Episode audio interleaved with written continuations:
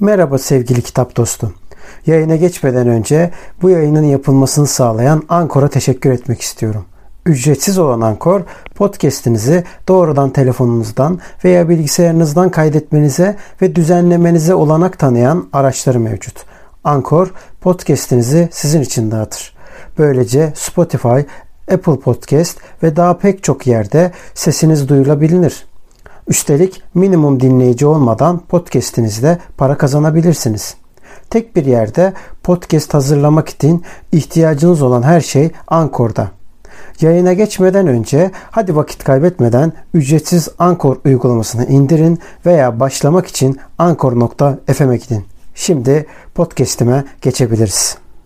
Selamlar dostlar. Bugünkü konumuz engelli hakları ile alakalı olacak. Serdar Kulak'la karşınızdayız. Serdar Kulak hem bir engelli birey aynı zamanda da bir felsefe hocası. Dolayısıyla da aslında engellilere nasıl davranmak lazım, neler yapmak lazım, sorunlar neler, çözümler neler Hepsini bu programda konuşacağız. Zaten Yasin'le olan programımızda bu konuyu gündeme getirmiştik. Biliyorsunuz Yasin de bir engelli birey. Şimdi öncelikle okulların tatile girmesinden dolayı Serdar Bey'i daha yeni yakalayabildik. Sağ olsun bize yoğunluğunun içerisinde sömestr tatiline denk getirerek aslında dinlenmesi gerektiği bir zamanda bize vakit ayırdı. Teşekkür ediyorum Serdar Hocam katıldığınız ben teşekkür için. Öncelikle sizi tanımayanlar için Serdar Kulak kimdir desek kısaca kendinizden bahsedebilir misiniz? Tabii ben bahsedeyim. Ben Serdar Kulak, felsefe öğretmeniyim. Beykoz'da bir lisede felsefe öğretmenliği yapıyorum İstanbul'da ve daha öncesinde İstanbul Üniversitesi'nde engelli öğrenciler birimi avcılar koordinatörlüğünü yürüttüm. Şimdi üniversite ikiye ayrıldı. Birisi Cerrahpaşa oldu, birisi İstanbul Üniversitesi oldu. Birlikte olduğu zamanlarda ben İstanbul Üniversitesi Avcılar Kampüsü'nde engelli öğrenci birimi koordinatör yardımcısıydım. Bu görevi yürüttüm. Bunun dışında farklı derneklerde ama en son ve en fazla olmak üzere Eğitimde Görme Engelliler Derneği'nde sivil toplum alanında, engellilik alanında mücadeleye katılmaya, omuz vermeye çalışıyorum. Genel olarak bunlardan bahsedebilirim. Teşekkür ediyoruz tekrardan. Şimdi hocam başlangıç olarak şunla başlayalım diyorum. Genellikle biz konuklarımıza ilk kendi uzman oldukları alanlarla alakalı tanımlamayı iyi yapıp daha sonra tek tek konuları açmaya çalışıyoruz. Bu çerçevede size de bir aslında şu sıfatı söylesek herhalde yanlış olmaz. Engelli hakları e, bir aktivisti olarak diyeyim. Ee, yanlış olmaz değil mi? Doğru bir tanım. Yok yok kesinlikle yani doğru söylüyorsunuz. Bu, bu sıralar daha çok öğretmen ama uzun yıllar bir aktivist olarak elimden geldiği kadar bu alanda çalışmalar yaptım. Çok fazla ortamda çeşitli devlet kurumlarıyla vesaireyle Eğitimde Görme Engelliler Derneği ana ekseninde aktivistlik yaptım evet. Evet. Evet. Peki hocam sizden iyi bilen yoktur diyeyim bu konuda. Engelli kime denir dersek ya da kime denmez dersek neler diyebiliriz? Yani şimdi şöyle e, burada öncelikle farklı tanımlar var. Yani bunun iki kere iki dört eder e, gibi kesin bir tanımı yok. Özellikle sosyal bilimlerde bu konu tartışıldığı gibi tıp alanında da e, tartışılıyor. Ama iki tane tanımdan bahsedeyim. Bir tanesi anayasamızda olan e, 5378 sayılı kanunda olan, engelliler kanununda olan işte çeşitli fiziksel fonksiyon kayıplarından dolayı günlük hayattaki işte aktivitelere işte tam anlamıyla katılamayan gibi tam birebir kelimeleri bu değil ama onu bakabilirler izleyicilerimiz. Ee, böyle bir tabir var ama ben Birleşmiş Milletler Engelli Hakları Sözleşmesi'nde onu da tam birebir söyleyemem ama o tanım yani günlük hayatları içerisinde makul uyumlaştırmaya ihtiyaç duyan e, diye veya buna benzer bir tabir kullanıyorum. Bu ne demek? Yani günlük hayatı içinde bazı şeyleri, bazı şeyleri alışılmışın dışında yapan insanlara engelli diyoruz. Bence burada Birleşmiş Milletler Engelli Hakları Sözleşmesi'nin tanımı çok değerli. Çünkü diğeri biraz tıbbi yaklaşım dediğimiz bizim. Yani engelliliği bir sorun olarak gören, kişiden kaynaklı bir sorun olarak gören ve bu sorunun çözülmesi gerektiğine yani kişinin iyileştirilmesi gerektiğine inanan bir yaklaşım var. Bu yaklaşımda kişi sorumludur aslında. Ama ikinci söylediğim yaklaşımda kişinin yeti yitimi diyebiliriz. Sakatlık Çalışmaları isimli bir kitap yayınlandı uzun zaman önce ama güncel tartışmaları içinde barındırıyor. Buradaki tabiriyle yeti yitimi dediğimiz yani işte görmeme, yürüyem, yürümeme, yürüyememe değil ben öyle demek istemiyorum. Demiyorum yani. Evet. Yürümeme, duymama gibi durumları olağan insan durumu olarak kabul eden bir tanım var Birleşmiş Milletler'in tanımında. O yüzden de zaten makul uyumlaştırmaya ihtiyaç duyan, yani ihtiyaç duyan derken bu ihtiyacı bir hak olarak tanımlıyor. Yani burada görmeyen birine kabartma kitap sağlamak tıbbi yaklaşımdaki gibi bir lütuf değil o kişinin hakkı, gören birinin nasıl işte basılı bir yayına erişme hakkı varsa görmeyen birine de bu e, kabartma kitap okuduğu için, okuyabildiği için onun da bu hakkı var. Yani hak temelli bir yaklaşımla ele almış Birleşmiş Milletler. O yüzden ben şöyle diyorum hayatlarında makul uyumlaştırmaya ihtiyacı olan yani makul uyumlaştırma da dediğimiz gibi alışılmışın dışında yöntemler uygulamak, bilinenin dışında yöntemler, e, bilinen demeyelim de sürekli kullanılan yöntemlerin dışında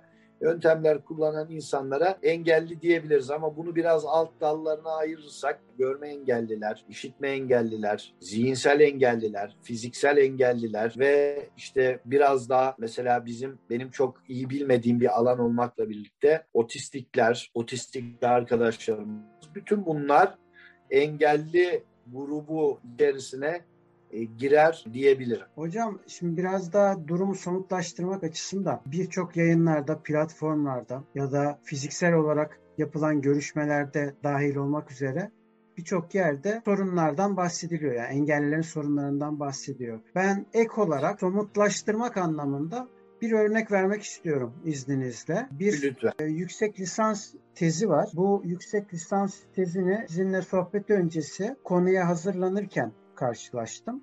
Şimdi bu yüksek lisans tezinde aslında konumuzu kaynağı da belirtmek açısından hemen göstereyim.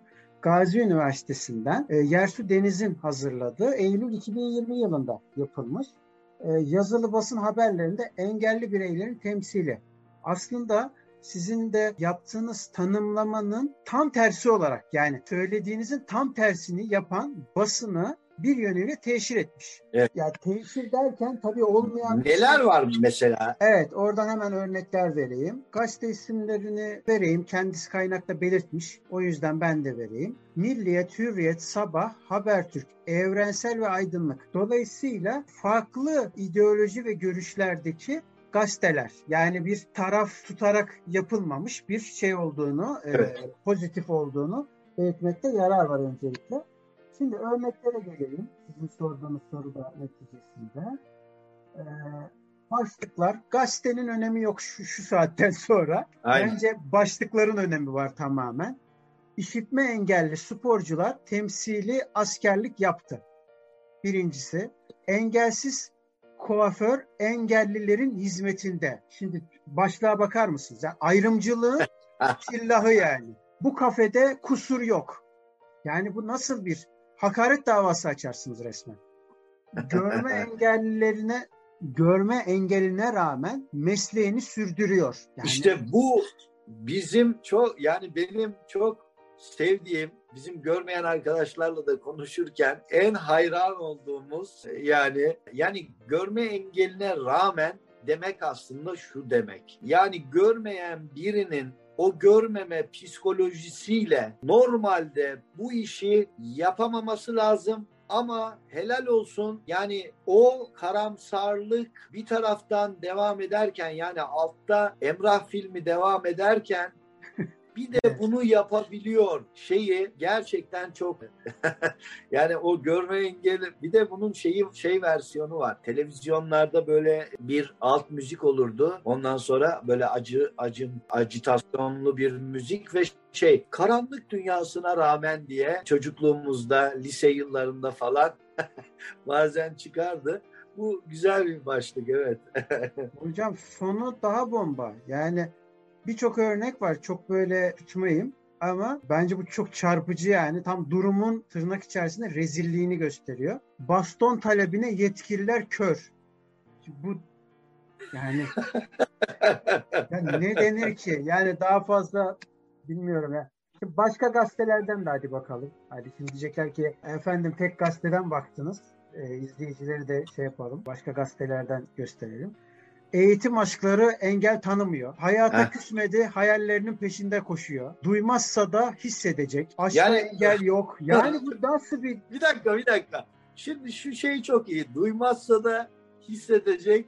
Yani hani bu şu demek yani. Yani hani aslında duymadığı zaman bunu hissetmesinin hiçbir anlamı yok ama en azından hani duymazsa da hissedecek. Bir de şey o bir tane daha e, okumuştunuz ya hayata, bir öncekiydi galiba. Hayata küsmedi hayallerinin peşinde koşuyor. Yok bir, bir tane var. daha vardı. Eğitim aşkları engel tanımıyor. Var. Ha, e, ee, en, son, en son bir tane aşka engel yok var. Şimdi ya ben şöyle düşünüyorum. Gerçekten bu başlıklar aslında yani bu başlıklar ben toplumu engelli engelli olmayan diye ikiye ayırmıyorum. Evet. E, bu başlıklar toplum olarak bizim başlıklarımız. Yani neye nasıl baktığımızın başlıkları aslında.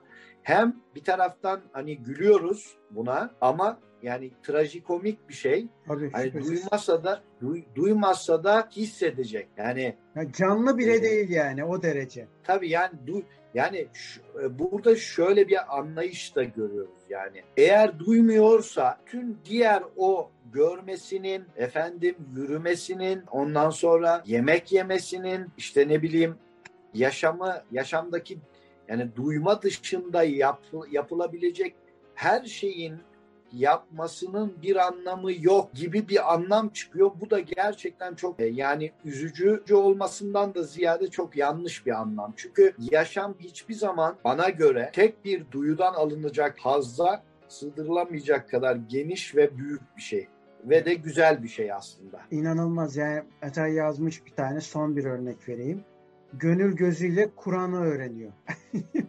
ne diyeyim ki yani. Neyse bu yorumsuzlukla bitireyim bu kısmı. Öyle diyeyim. Yani burada ben şuna değinmek istiyorum. Bu bir yönüyle yani burada belki o kadar bir sürü örnek var herhalde. Evet. evet. Ee, insanlar bu tez herhalde şeyden de ulaşabilirler. Gök tezden falan da ulaşabilirler. Bakmak evet. isteyebilirler. Öncelikle şunu görüyoruz. Yani görme engeline rağmen derken toplumda gör, yani ben şeyi anlıyorum Volkan Bey. Yani toplumun görme engelli insanlardan, bireylerden beklentileri aslında çok düşük. Yani görmeyen biri dedil, denildiği zaman hani mesela öğretmenlik yapması, e, hayata topluma katılması, üretmesi beklenmiyor anladığımız kadarıyla. Ondan ondan kendisine sunulmuş yaşamı kabul etmesi ve bir de işte o rağmen dediği e, şey de o. Hani o rağmen işte ben çok mutluyum falan demesi ve insanlara işte bir belki motivasyon kaynağı olması kadar küçücük bir şey bekleniyor ki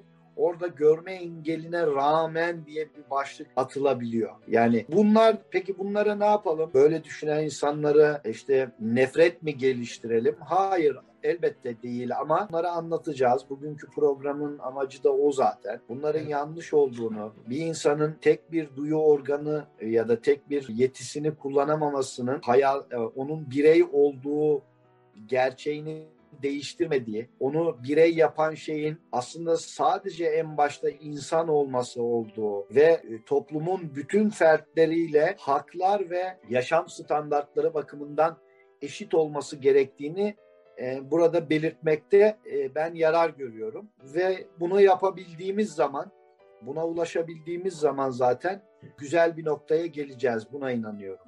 Evet ben bir de e, yine bu somutlandırmak maksatlı olarak engelli istihdamlarına da bir fikrinizi sormak istiyorum. Engelli istihdamlarını açıkçası bilmiyorum yargıyla mı bakıyorum ama engellilerin nüfusu olan oranıyla ben eşitlediğim zaman aslında bu istihdam zorunluluğunun yani devletin o öngördüğü kamuda belirli oranda değişiyor sayılar belirli zamanlarda. Ama yani %2 ile %3 arasında değişen rakamlar var. Yani çok büyük %10, %20 değil yani maalesef. Bu e, rakamları ben az buluyorum. Dediğim gibi yani engellilerin nüfusu olan oranıyla e, yapıldığı zaman e, dolayısıyla da aslında tam olarak dediğinizin az önceki kısmına denk düştüğünü düşünüyorum. Çünkü aslında sizin az önceki söylemiş olduğunuz, belirttiğiniz gibi bu sanki engelli olunca insan değilmişsiniz gibi ya da hatta o kadar ki az önceki başlıkta da birleştirince bir canlı bile değilmişsiniz ya bir çiçek bile değilsin gibi bir muamele görmesinin iz düşümü gibi algılıyorum. Bilmiyorum bu konuda çok mu ağır düşünüyorum? Çok mu sert Şimdi düşünüyorum? ağır yani ağır düşünmüyorsunuz. Neden ağır düşünmediğinizi ben size e, bir iki gün önce bir arkadaşımla yaptığım konuşmadan örnek vererek e, anlatacağım. Yani bunu dinleyen arkadaşlardan elbette farkındalığı yüksek olanlar vardır ama bunu dinleyen arkadaşlardan aa ne biçim insanlarmış biz böyle yapmazdık diye düşünmesinler kendi o kendilerinin olaylara bakışlarını daha önceki bakışlarını gözden geçirsinler ve bu programdan sonra inşallah bir güncelleme yapsınlar kendilerinde. Benim arkadaşım şöyle bir söz söyledi. Serdar dedi ben okumadım. Yani ben üniversite okumadım. Okumadığıma da pişman değilim. Çünkü dedi görmeyen bir arkadaşım bu. Evet. Çünkü dedi ben dedi işe girmeden önce dedi babam 5 yaşındaki çocuğu sofraya ailemdeki aile büyüklerinin oturduğu sofraya oturturdu. Beni oturtmazdı dedi. Bakın sonra dedi sonra dedi ne zaman ki dedi ben işe başladım dedi. Para kazanmaya başladım dedi. Ben sofraya oturmaya başladım dedi. Şimdi bu yaşamın içinden bir örnek. Bizim bildiğimiz yani sadece insafsızlıkla da açıklamayalım bunu. Utançla açıklayalım. Ne yapacağını bilememeyle açıklayalım. İnsanları yargılamaktan da geri duralım bu konuda. Evet. Gerçekten kendi başımıza gelmediği için. E mesela ben biliyorum, ben Giresunluyum. Benim Giresunlu bir şeyim, hemşerim bana dedi, Giresunlu bir arkadaş var dedi. Onun dedi görme engelli iki tane kızı var. Kızlar 40 yaşında atıyorum e, şeye nedir ona da eğitim almamışlar evde oturuyorlar. Anne babası bakıyor dedi mesela. Bakın burada belki utanç vardı. Belki ne yapacağını bilememe, bulamama vardı. Yani bunlar hayatın içinde bugün ha şunu da söyleyelim. Tablo karamsar değil. Tablo günden güne yavaş yavaş da olsa iyiye gidiyor. Tablo iyiye gidiyor ama yani çok daha hızlı gitmesi lazım. Özellikle biz bu, bu, bu sohbetleri biz şimdi burada büyük şehirde yapıyoruz. Yani şeyi konuşuyoruz. İstihdam oranı az mı çok mu bunu konuşuyoruz. Engelli ve Yaşlı Hizmetleri Müdürlüğü'nde çalışan bir beyefendi bize şu örneği vermişti. Ben dedi bir Anadolu şehrine gittim. Orada görmeyen biri bana şunu sordu. Ben görme engelli biri olarak saçımdaki şampuanı kendi başıma yıkayabilir miyim? Şimdi bakın demek ki toplumda ona öyle bir şey verilmiş ki hani öyle bir izlenim verilmiş ki ona evet. e, bunu yapabileceğine ilişkin hani güven duymayı bırakın bununla ilgili fikir geliştiremiyor bu kişi. Ee, evet yani sizin de dediğiniz gibi böyle bir gerçekten Kemal Tahir bunu şeyde Yorgun Savaşçı isimli romanında orada engelli bazı e, şeyleri savaşçılar orada Şaban diye bir karakter vardır. Evet. Onu anlatır. Adam hesabına almamak diye bir kelime kullanır. İşte bu sofraya oturtmama tam olarak bu adam hesabına almamanın şeyine karşılık geliyor. Anlamına karşılık geliyor aslında. Evet. Evet. Şimdi istihdamdan bahsedince yine bir veriyle geldim. Şöyle Tabii. Ki, e, Doğruluk Payı isimli bir sayfa var. Belki biliyorsunuz hocam. O sayfadan bir örnek paylaşmak istiyorum. Şöyle ki 2003 Aralık 2020 yılında paylaşılan Hı-hı. bir istatistik bu. Yıllara göre Türkiye'de engelli kotasından istihdam edilen engelli birey sayısı. Bu arada şunu da dipnot olarak ekleyelim. Halen Türkiye'de tam olarak kaç engellinin olduğuna dair herhangi bir veri yok. Yani güncellenmiyor bir türlü veriler ve birbirinden tutarsız. Ha, buyurun. Ee, çok özür diliyorum. Sözünüzü kestim. Estağfurullah. Ee, en kesin veri ama işte güncellenmesi lazım. En kesin veri işte 2010'da galiba bir Türkiye araştırması diye bir şey vardı. Araştırma vardı. Evet. veya bir nüfus sayımı vardı. Buradaki rakam var. Engelli ve Yaşlı Hizmetleri Genel Müdürlüğü'nün birkaç yıl önce bir yaptığı bir tespit vardı. Ama sizin de dediğiniz gibi maalesef şu anda hala Türkiye'de tam olarak kaç engelli var? Bunun kaçı görme engelli, kaçı işitme engelli, kaçı fiziksel engelli? Bunların ne kadarı eğitimli, ne kadarı eğitimli değil gibi sayılarda maalesef e, bizim elimizde net veriler yok. Evet. Evet. 2010 yılında tam da sizin bahsettiğiniz dönemlerde yani 38 bin 349 istihdam yapılmış. Ancak 2020 yılında ki muhtemelen 21'de daha da azalmıştır. 6221'e düşmüş bu sayı. Ama bu arada şöyle bir dipnot da geçelim. Her zaman ne söylüyoruz? Verileri incelerken koşullara göre bakmak lazım diye. 2010 sonrasında aslında 2008-2010 arasında bir şekilde sıcak paranın getirdiği şeyden dolayı bir istihdam sağlandı geçici olarak da olsa. Bu engelli olmayan bireylere de yansıdı. Dolayısıyla da engelli olan bireylere de yansıdı. Ama Aynen. 2010 sonrası bu para erimeye başlamasıyla birlikte gittikçe inmeye başladı. Zaten e, ciddi kitlesel işsizliklerden bahsediliyor ve bu işsizliğin neticesinde de bunun maalesef yine nüfusa oranla engellilere de yansıması olmuş. Yani 6221'e kadar en son 2020'de inmiş. Muhtemelen 21'in verileri de açıklandığı zaman daha da aşağılarda çıkar. Burada burada şimdi hep genel kotadan bahsedildi. Yani hükümet bunu yaparken e, yani devlet diyelim. Evet. Devlet bunu yaparken hep genel kotadan bahsetti. Yani işte işte şu kadar memur var. Bu memurların işte şu kadar sayısı işte yüzde dördü oranında biz bu kotaları dolduracağız falan. Evet. E, ondan sonra bu kotaların dolup dolmadığı noktasında yani memur rakamlarını bilmediğim için e, çok bir şey söyleyemem ama bana söylediğiniz 38.600 rakamı o şeyi doldurmayabilir. O kotayı doldurmayabilir yanından geçmeyebilir. Bu arada yine de şu, şu hakkı teslim edelim. Yani bir şekilde bir şekilde bunlar en yüksek istihdam verileri aslında. Evet. Evet, ee, evet. Bunu bunu teslim ediyorum. Ama şu var. Şuna bakmamız lazım. Bir, genel memur düzeyi ne kadar? Bu genel memur sayısının yüzde dördü oranında bir istihdam şu anda engellilerde var mı? Buna bakmak lazım. Bir. ikincisi her sene her sene diyelim ki belli bir sayıda memur alınıyor. Engelli olmayan memur alınıyor. Evet.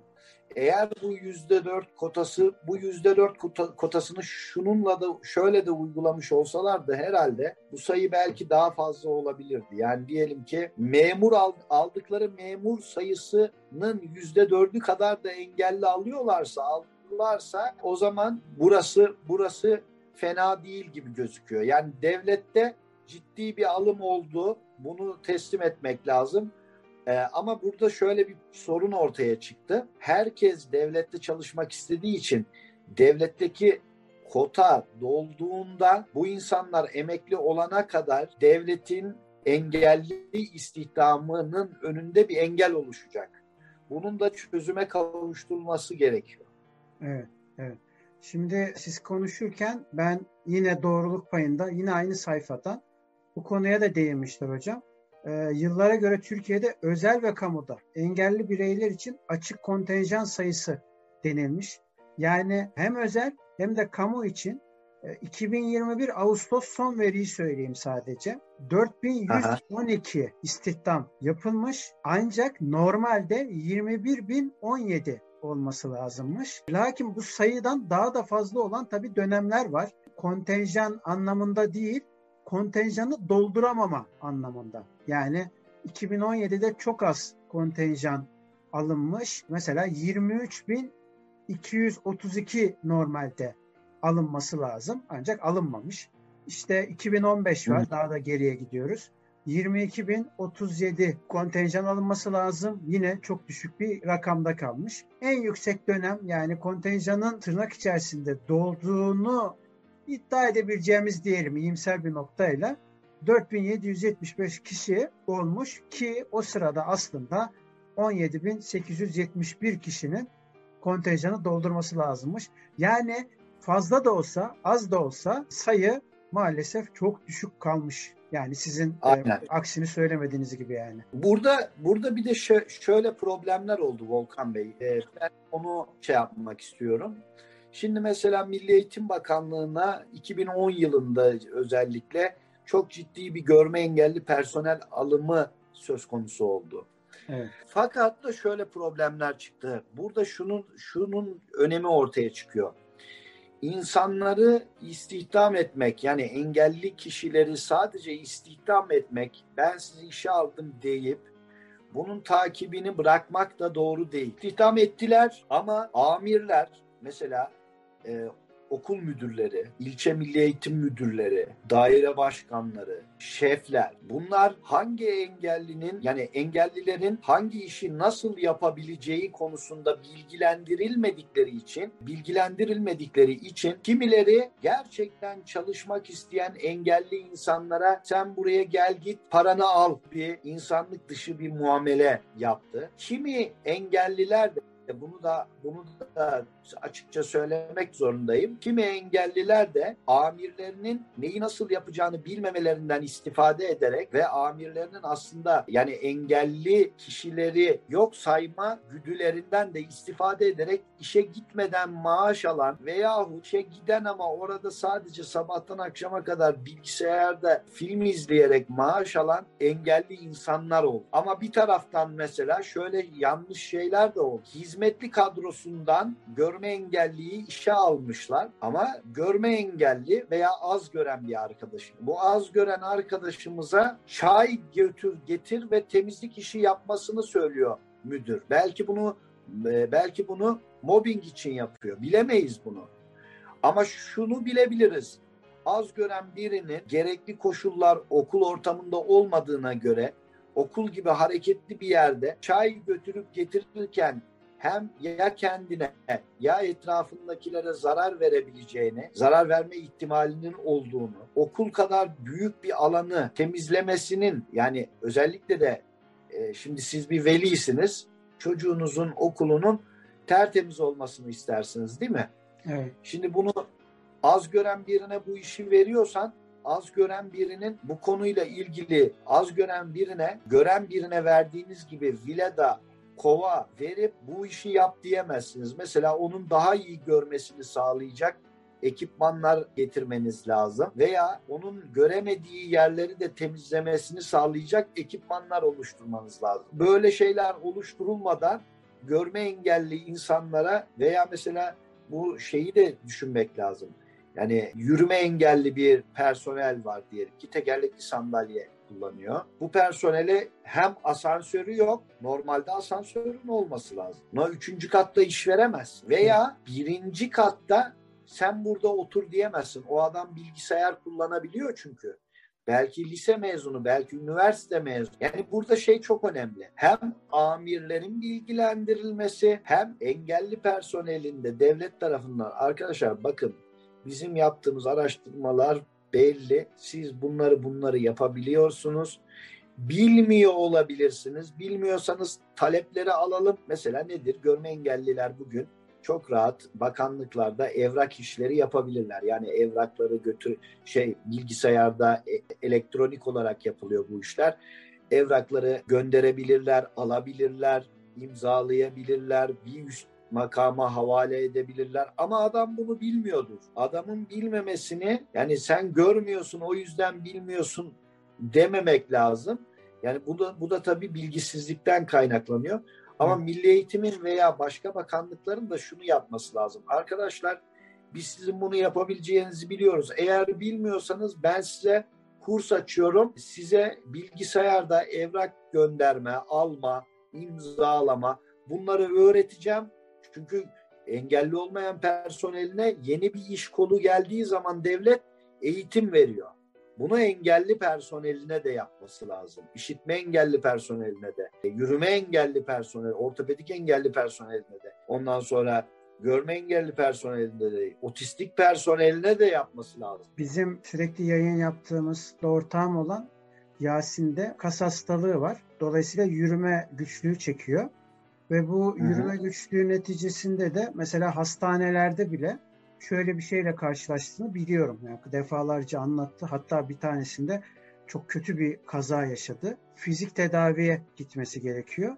Ancak bir devlet hastanesinden bahsediyoruz. Yani düşünün fizik tedavinin üçüncü katta ne işi var? Üçüncü katta asansör, ya hadi diyelim oldu üçüncü katta olabilir. Yani koşullar ona el vermiştir vesaire. Ama asansör ya da işte engelli sandalyesine uygun bir ortam oluşması lazım. Ama bunun yerine hiç böyle bir şey yapmayıp eski bir binada e, ne asansör ne de fiziksel koşulların iyileştirmesi yönünde hiçbir şey yapmadılar ve hastanede merdivenlerden çıkarken omuriliğini zedeledi. Ve daha da kötüsü öyle bir düşme yapmış ki yarım saat boyunca diyor can çekiştim diyor. Bir Allah'ın kulu da diyor tutup da yardım bile etmedi diyor. Yani inanılmaz bir şey en hafif tabiriyle bir skandal noktasında bir devlet hastanesinde bile bu yaşanıyorsa okulda yaşanması böyle şeylerin acaba diyorum bazen umutsuz da olmak istemiyorum ama çok şey mi bekliyoruz şeyden diye de e, demeden de edemiyorum. Tabii ki bu programları e, sizinle sohbetlerimizi bunlara nasıl diyelim çözüm odaklı e, aksine sorun odaklı değil çözüm odaklı yapmak için yapıyoruz. Durumu da ortaya koymamız lazım. O anlamda söylüyorum elbette ki. Yani bir ironi tabii, olsun, tabii. bir umutsuzluk anlamında değil. E, bu dedikleriniz bana zaten, bunu anımsattı. Zaten çok özür dilerim. Şimdi buradaki mesela buradaki sorunun çözümü basit aslında. Nedir? Evet. E, fizik tedavi üçüncü katta olabilir kardeşim. Sizin evet. de dediğiniz gibi koşullar buna el vermiştir. Böyle olması gerekiyordur. Üçüncü katta olur. O zaman ne olması lazım? Biraz önce sizin de bahsettiğiniz gibi tekerlekli sandalyeyle girilebilecek düzeyde yani girilebilme standartlarını taşıyan bir asansör yaparsın buraya. Yani zaten ironik olan şey şu. Gelen kişiler fizik tedaviye geliyorlar. Fizik tedaviye geliyor geliyor ne demek? Ya beli incinmiş ya kas hastalığı var. Yani ya sele, selebral palsili bir birey ya ayağını ayağında bir problemi var ya boynunda bir problemi var. Yani bu zaten gel, gelme amacı ora, yani gelme amacı böyle bir çıkışı yani üç kat merdiven çıkmayı mümkün kılmayan bir durumdan dolayı geliyor bu kişi oraya. E, o zaman bu tamam üçüncü katta olabilir. Zaten şey de yanlış yani mesela şu şu mantalite de yanlış. Bunlar yukarı çıkamaz, bunlara aşağıda iş verelim. Bunlar e, mesela tekerlek sandalyeli bireyler yukarı çıkamaz sınıfını teker şeye indirelim aşağıya. Hayır. Tekerlekli sandalyeli bir birey bir binaya girdiği zaman binanın her yerine tekerlekli sandalyeyle yürümeyen insanlar bakın özellikle bu tabiri kullanıyorum. Tekerlekli sandalyeyle yürümeyen insanlar nasıl her yerine binanın ulaşıyorlarsa tekerlekli sandalyeli birey de binanın her yerine onlar gibi ulaşabilmelidir. Bunun imkanı neyse asansörse asansör, rampa ise rampa. Hani burada burada şu var. Haklar bakımından herkes eşittir. İnsanlar arasında bir hiyerarşi yoktur. Bir insan bir kamu binasından bir insan bir kamu binasının bütün her yerinden hizmet alabiliyorsa engelli olmayan bir insan engelli olmayan insana da bu bir lütuf değildir bu engelli insanın hakkıdır. Onun onun da binanın her yerine erişim hakkı olmalıdır. Benim e, benim ve arkadaşlarımın savunduğu ve bu konuda yani böyle güzel bir şeyler yapmak isteyen insanların savunduğu görüş açısı, bakış açısı her zaman bu olmuş. Peki hocam. Çok güzel izah ettiniz. Çok teşekkür ediyorum. Vakit ben... ayırdınız. Çok sağ olun diyelim. Aynen. Ee, yani burada çok özür diliyorum. Burada Önemli olan burada önemli olan mesele şu. Engelli insan dediğimiz zaman bir alt kategori değildir. İnsanlar bunu bu konuda eğer yanlış fikirleri varsa bu konuda lütfen kendilerini güncellesinler. İnsanlar haklar ve birey olmak bakımından eşittirler, aynıdırlar. Farklılıklar, engellilik dediğimiz şey bir farklılıktır aslında. Yani görerek kitap okumak yerine eliyle dokunarak kitap okumak ya da sesli kitap okumak, bilgisayarı sesli kullanmak, görerek kullanmak yerine veya ayakkabıyla yürümek yerine tekerlekli sandalyeyle yürümek. Mesela biraz önceki o haberlerle ilgili şeylerde e, televizyonda çıkan haberlerde de işte mesela hep şeyler. Yıllardır mahkum olduğu tekerlekli sandalyesiyle diye. Teker arkadaşlar e, bunu şöyle düzeltelim. Tekerlekli sandalyede oturan bireylerin önemli bir kısmı kendilerini tekerlekli sandalyenin mahkumu olarak görmüyorlar. Tekerlekli sandalyeyi kendilerinin kendilerini özgürleştiren bir araç olarak görüyorlar. Ee, yani bakış açımızı değiştirmemiz gerekiyor bu anlamda. Evet, evet, evet. Peki hocam çok teşekkür ediyorum. Çok sağ olun tekrardan. Ben teşekkür